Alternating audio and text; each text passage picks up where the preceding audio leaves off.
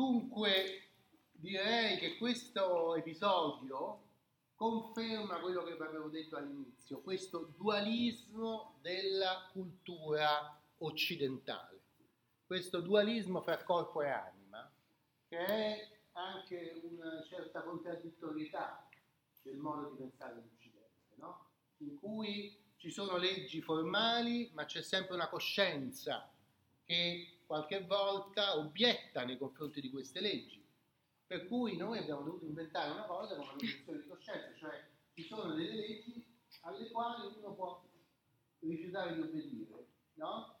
Proprio perché esiste questo dualismo che è connaturato a come si è strutturato l'Occidente, no? Vedete? Perché c'è un potere spirituale e un potere temporale, come ci fa vedere il triclinio di eh, Leone IV, no?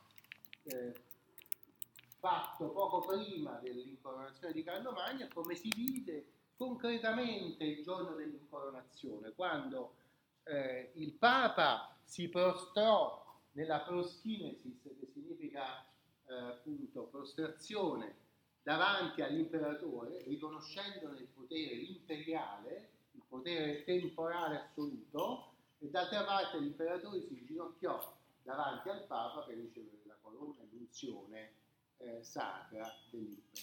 No? Ecco perché l'impero è sacro e romano. A questo punto abbiamo capito perché è chiamato il sacro romano impero. No? È romano perché c'è questo rilancio dell'idea di Roma e pure della città di Roma, della città di Roma come simbolo. No? Ed è sacro perché è la Roma costantiniana che è il modello e non la Roma classica. Quindi eh, il revival della classicità che noi abbiamo nell'epoca carolingia è un revival tutto mediato dalla Chiesa. No? E questo lo vediamo molto bene nella, eh, nella legislazione di Carlo Magno. Sembra che Carlo Magno risponda innanzitutto a questo bisogno di consolidare il dualismo del potere spirituale accanto a quello temporale, cioè non può fare l'imperatore senza il sostegno della Chiesa. È chiaro che la, l'influenza ideale dell'impero romano gioca un ruolo molto importante e anche della città di Roma. Le monete che fa Carlo Magno hanno scritto sopra Roma, anche se lui stava ad Aquisgrana, eh?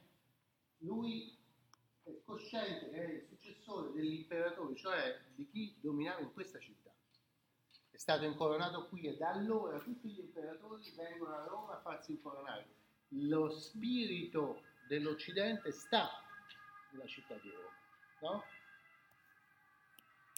Quindi lui scrive Roma, nei documenti scrive Romanum Gubernans Imperium, quindi lui rievoca ovviamente, cioè questo strumento questa grandezza dell'impero è uno strumento straordinario nelle mani della Chiesa, però poi ovviamente esalta l'autorità imperiale che, che ci trova molto gusto a dire sono il nuovo imperatore. E che fa Carlo? Fa le cose che bisognava fare per unificare un po' tutti questi regni.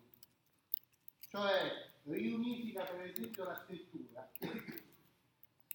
Vi ho detto le scritture erano così diverse che non si riuscivano a leggere i documenti nei libri che erano scritti lontani uno dall'altro. E lui propone una scrittura nuova, che infatti si chiama Carolina, che è molto importante perché è quella scrittura che poi oggi voi trovate quando prendete un libro. Questa qua praticamente è esemplare sulla scrittura che alcuni monaci francesi avevano sviluppato con una grossa novità rispetto a, a Roma, perché la scrittura romana è tutta in lettere maiuscole, tutta in capitali si chiamano, anche se ci sono delle forme di corsivo, ma anche il corsivo sono tutte in capitali, che significa che va su due sole righe. La scrittura maiuscola ha la caratteristica che tocca sopra e sotto sempre le stesse righe.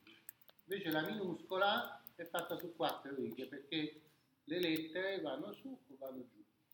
No? La minuscola è stata inventata da monaci francesi ed è stata propagata come scrittura standard durante l'impero carolingio, tanto che è stata chiamata Carolina. Mm?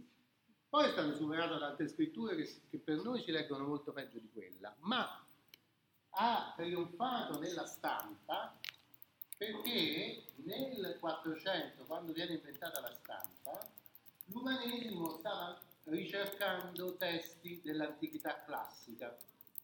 E questi testi spesso erano stati scritti durante l'impero carolingio perché i monaci volendo rievocare l'antichità classica che abbiamo visto era un valore utilizzato dalla Chiesa andavano cercando classici e li ricopiavano. Come li ricopiavano? con la scrittura carolina che Carlo Magno aveva detto di utilizzare allora gli umanisti trovano questi bei manoscritti carolinghi bellissimi da vedere e dicono, ah, questa è la scrittura classica, non era classica perché era carolingia. E allora i, eh, gli stampatori copiano questo tipo di scrittura e la fanno nelle, nei caratteri mobili, perciò la stampa che noi leggiamo oggi, la stampa che eh, usano i nostri computer, i nostri sistemi molto moderni, è stata inventata nel periodo di Carlo Magno, poi attraverso tutto questo passaggio è arrivata fino a noi. No? Quindi vedete ci sono degli interventi di Carlo che servono a tenere insieme la molteplicità di poteri che si trovano nell'impero. No? Però di gran lunga il numero maggiore di interventi legislativi che ha fatto Carlo riguardano la Chiesa. Cioè la Chiesa aveva subito anche lei questo frazionamento, questo particolarismo. I diversi episcopati tendevano a regolarsi da soli, i monasteri applicavano regole diverse, c'era un gran disordine e c'era bisogno di forza centrale per tenere insieme, per disciplinare la Chiesa. No? E questa forza è una forza fisica, una forza materiale, per cui la Chiesa si serve dell'impero con la quale è strettamente unita nel periodo carolingio per, ehm, per favorire, per consentire una nuova uniformità. Diciamo che è un po' un passo indietro rispetto a quello che aveva voluto Gregorio Magno. Gregorio aveva detto fate come vi pare, basta che tenete dei principi generali unitari e adesso questa libertà è troppo pericolosa, io penso molto per il pericolo islamico.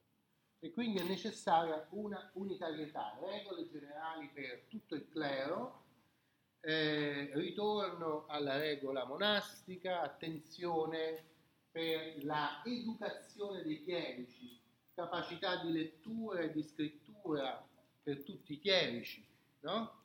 E quindi una disciplina disciplina della